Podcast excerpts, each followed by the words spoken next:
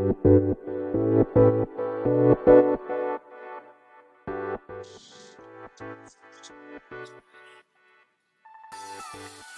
い、始まりました。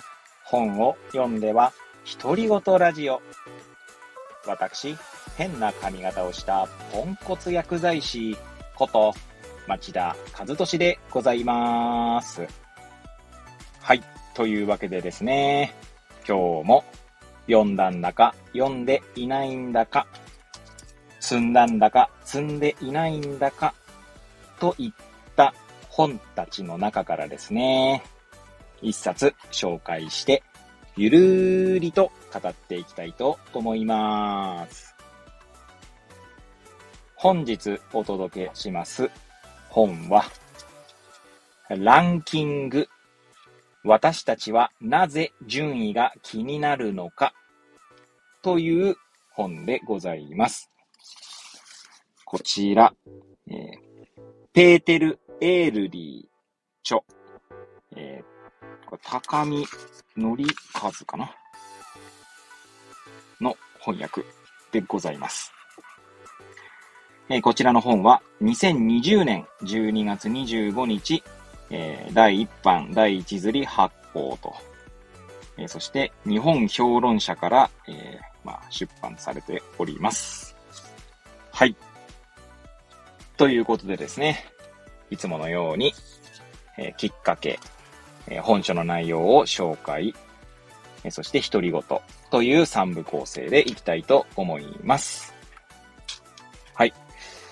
まずきっかけですけれども、ちら、どういうきっかけだったか覚えてはいないんですけど、つまり何か、なんだろうな、それこそ Voicy の荒木博之のブックカフェで、えこの本買ったよとかそういう話でもなかった気がしますし、なんででしたかね。もう記憶が定かではないんですけど、まあ結構購入してから積んであったんですけどね。まあ、ただですね、あの、ちょっと前に、えー、配信させていただいた、測りすぎという、まあ本がありましたけれどもね、ミスズ書房から出ておりました本でございますが、まあ、それと同じ時期に購入しましたね。はい。まあ、測りすぎという本はですね、何でもこう数値での評価ということに、まあなんだろうな、まあ、するのは、まあ、いかがなものかとまでは言わないですけど、まあそれで測る価値のあるものとないものとか、あるよね、という話だったと、まあ記憶しております。まあ記憶しておりますというのもですね、あの配信で、えー、目次やらですね、帯の文言を読み上げただけだったので、まだ読み進めてないんですよ。はい。なので、まあ、そんな話だったときね、その 帯とか目次の文言からはそういう話だったと記憶しておりますが、まあ、このランキングもですね、まあ、基本的にはそういう何かしらのアンケート結果とかですね、えー、何かしらの評価のポイントとかありますよね。それこそ、うんと、まあ、住みたい街ランキングとかね、ありますし、日本国内の場合ですとね、あとは、えー、幸福度ランキングみたいな、それはあの、なんだ、全世界でね、えー、国、国別のありますよね。そういうのの場合はちゃんとこう評価指標があって、まあ、評価されると。はい。なんですけど、まあ、なんでその、なんていうんですかね、評価とランキングって結構、うんと密接に関わり合っているのかなという気がしましたので、えー、多分それで購入しようと思ったんじゃないかなと。まあ、あるいは Amazon のレコメンドで出てきた可能性もあるんですけどもね。まあ、あとは、まあ、私自身の感覚的な話なんですけど、テレビでもなんちゃらランキングみたいなのね、多いですよね。で、そしてなんちゃらランキングで1位とか2位とか3位とかに、なんだろう、入っているものってなんかこう、興味関心をくすぐられる傾向にあるなと。で、後から振り返って別にどうでもいいランキングだったなとか思ったりするんだけども、なんか気になっちゃうみたいなのありますよね。はい。なんでそのランキングということに問題意識がある中で、この本を購入したんだとは思います。はい。で、そんなきっかけですね。はい。では、え、帯や目次の文言を読み上げたいと思います。はい。えこちらですね、まあ、表紙側、まあ、サムネイルにもあるです、ありますけれども、そちらの帯の文言ですね、まず、え読み上げたいと思います。ネットのおすすめリスト、大学ランキング、サッカーのベストプレーヤー、ランキングはいわばデジタル社会の必然的な帰結である。かっこ役者後書きより。日常にあふれるランキングルールに潜む恣意性を明らかにし、現代のランキング社会とうまく付き合うためのヒントを提供とあります。はい。では、目次ですね。目次の文言をご紹介したいと思います。はい、こちらまずですね、本自体は、うーんと、役者後書きが終わるのが271ページですね。なので271ページの本です。で、その後ろにちなみに、えー、っと、えー、時効作品、人名作品、あと厳中ですね。えー、などがありますが、はい。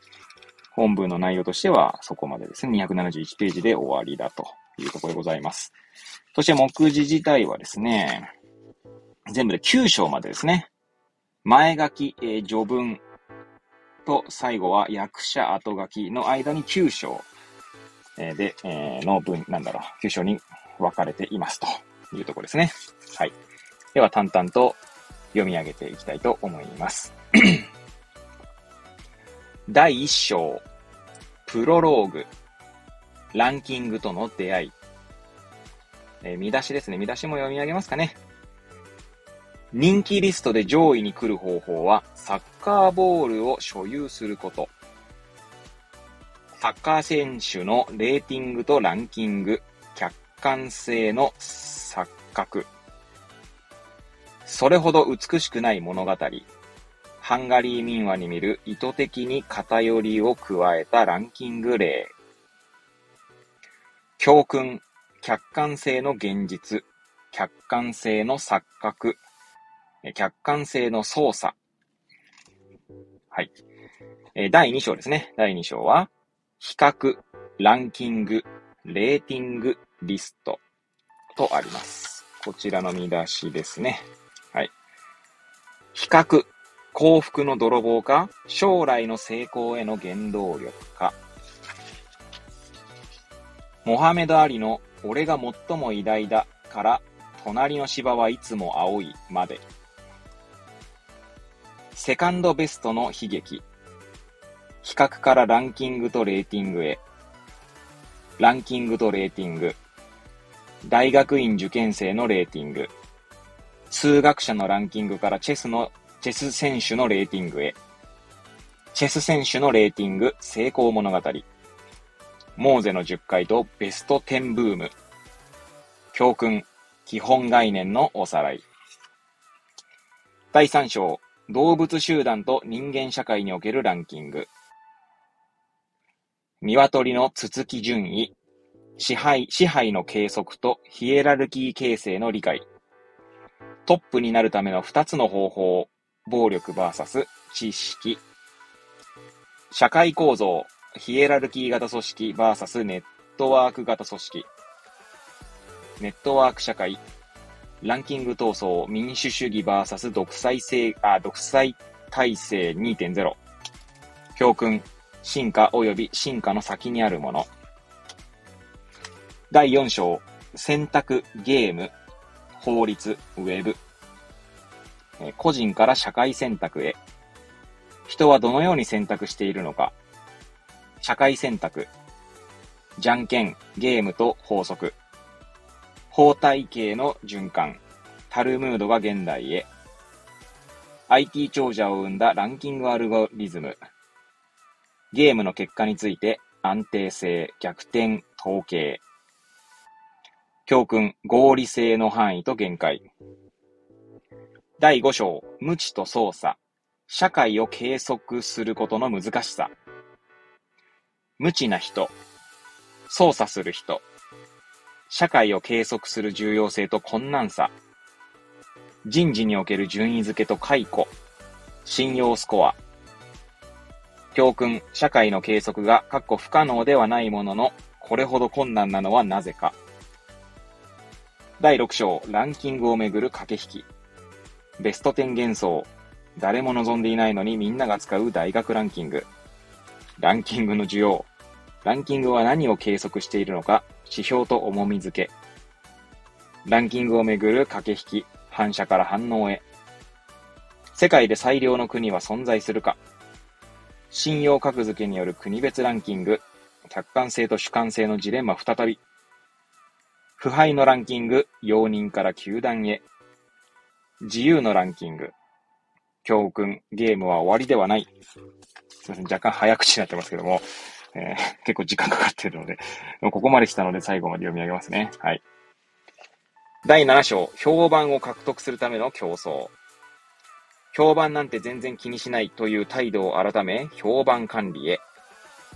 評判を決定するのは誰か。間接的互形性から、協力の進化論へ。評判獲得競争。デジタル上の評判。評判の計測。科学者のランキングをめぐる駆け引き、芸術家のレーティングとランキング、ノーベル賞とアカデミー賞、候補者と受賞者、成功物語のダークサイド、検索エンジンの操作とその影響、教訓、ランキングを上げるための評判管理、第8章、欲しいものリストに刺激され、芝刈り機を買うか買わないか、おすすめ表示、必要なのは信頼だけ。おお、ネットフリックス。偽レビュー、ふるい落とす方法。愛こそは全てなのかもしれない。教訓、慎重な楽観主義。よ、やっときました。第9章ですね。はい。第9章、エピローグ。ランキングゲームのルール。今、我々はどこにいるのか。客観性の現実、客観性の錯覚、客観性の操作。比較するのは人間の差が。リストは情報の整理に役立つ。社会的ランキングは進化論的ルーツを持つ。人間がランキングアルゴリズムを構築する。評判、外的成功、精神的平穏のバランス。おすすめ表示システムは選択肢の整理に役立つ。インターネットの管理、最終的権限を持つのは人間か、コンピューターか。はい、ようやく終わりました。ここまで13分ですね。結構かかりましたね。はい、見出し読まなくてもよかったのかもしれませんが、まあ、それはさておきですね。はい。えこんな文言でございます。はい。最後、独り言ですね。はい。まあ、け、きっかけのとこでもね、話しましたけれども、まあランキングね、多いっすよね。だからあんまりこう、個人的にはですね、まあ、あんまり見ないようにしているっていうのはありますね。どうですか？皆さんはランキングとかは気になる方ですか？それともランキング大好きでしょうか？まあ別にね、大好きでもいいとは思うんですけれども、まあ私もですね、やっぱランキングで、例えば、なんだろうな、なんで、なんでもいいんですけど、どんなランキングでも、まあ自分の知っているものとかがランキングに入るとやっぱ嬉しい思いをしますし、はい。例えばなんか普段使っているものがですね、ランキングに入ると、なんかこう、認められたような感覚になるっていうのはありますね。なのでまあ、どうしてもですね、まあ気にしないっていう、えー、風にしてもですね、まあ、自然と気にしてしまうっていうのはありますよね。まあ、そういう意味ではですね、あの、ちょうどこの先ほど目次の文言、見出しで読んでましたけども、どこだっけかなえー、っと あ、第9章でね、最後の章に、比較するのは人間の差がという見出しがあるんですけれども、そうっすよね、と、こう思いながらこう読み上げてましたが、まあ、どうしても比較してしまうんですよ、やっぱり。まあ、それこそですね、まあ、私の放送の中ではたびたび登場するね、仏教的な仏教ですね。まあ、考えでいくと、考えでいくとっていうほど、私は仏教を知っているわけではないんですけども、以前あの、なんだったっけかな。アスコープという、えー、ポッドキャストですね。で、えー、松並龍玄さんというですね、えー、なんだっけな、ほ、創造院実践堂じゃなくて ちょっと名前忘れましたけど、京都のお寺かな？の住職ですね。はい。ですけど、その方が言ってた言葉で、ちょっと一言一句同じではないんですけど、まあ自分とは何かという話でですね。まあ、要は自分、自分とは確かその、自分以外のもので構築されてるみたいな話だったと記憶してます。なんか間違ってるかもしれませんが、要はその環境とか、まあ私はいつもですね、まあなんだろう、私で言えばですね、まあ薬局の、まあ、従業員やら、まあ、薬局という環境、まあ、家族、まあ、私がね、こう出会う人々、まあ、あるいはその通行人とかも全部含めてですね、まあ、そういった環境、私以外の全てでですね、私は構成されていると。いうわけですね。まあ、構成されているというか、うん、それで残ったものが自分だというところですよね。だったと記憶してますけど、なんか言っててなんか自信がなくなってきたので、これ以上言いませんがまあそうするとですね、要は自分以外のものとはですね、何かしらの相互作用が生まれるわけですよね。で、それには自分の何かこう、見えてるもの、見えていないものとかも含めですけど、おそらく見えていないものからも無意識に影響を受けているってことはあると思いますし。なんでそういったその相対関係で成り立っているのだとすると、まあ比較してしまうのはそれはね、まあ差が仕方ないことですよね。なので、以前ですね、あの、求めないというですね、鹿島正蔵さんの詩ですね、詩集を取り上げましたけれども、確かそこの前書きでですね、まあ、求めないでいるっていうのは、まあ、無理なんだと。人間、求めてしまうものなのなのだということが書かれていたんですよね。で、その本では、だからこそ求めないと心で唱えることで、そんなに求めすぎないでいられるみたいなことですよね。そういう教訓が、えー、詩の中で語られていたと、まあ、私は認識しているんですけれども、なので、まあ、比較してしまうのは差がなので、まあ、比較しすぎない、あるいは比較してもそれにとらわれすぎないというところが、まあ、大切なのかなという気がしますよね。そんなことを、ま感じて、えー、独り言としてつぶやかせていただきましたけれども、まあ、測りすぎもそうですけどね、このランキングもね、面白そうなんですよね。ちょっとまあ徐々に読み進めていきたいなと思いながらも、他にも読み進めている本があってですね、まあ、なかなかそっちま、こちらまで手が回らない状況ではありますが、はい。まあ、そんなことを思いました。はい。ということでですね、まあ、本日はここら辺で終わりたいと思います。本日、えー、は、えー、ランキングという本をお届けいたしました。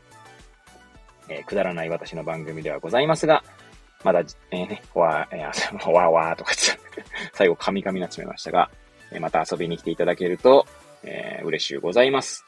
えそして、リンクも貼っておりますけれども、ノートの方ですね。ノートの記事を毎日、え更新しておりますので、そちらにも遊びに来ていただけると嬉しゅうございます。え特にですね、まあ、ノートも stand.fm のこの配信の方もですね、何かこう、まあ、お金が発生するとかそういうのはなくてですね、まあ、ただ単に、まあ、自分が喋りたいから喋り、自分が書きたいから書くというところで続けておりますので、まあ、もしよかったらですね、まあ、リアクションいただけると、いいねとかいただけるとただ励みになりますと。嬉しゅうございますって、まさにその通りですね。はい。そんな感じでございます。はい。長々とおしゃべりしてきましたが、ね、また次回お会いいたしましょう。ごきげんよう。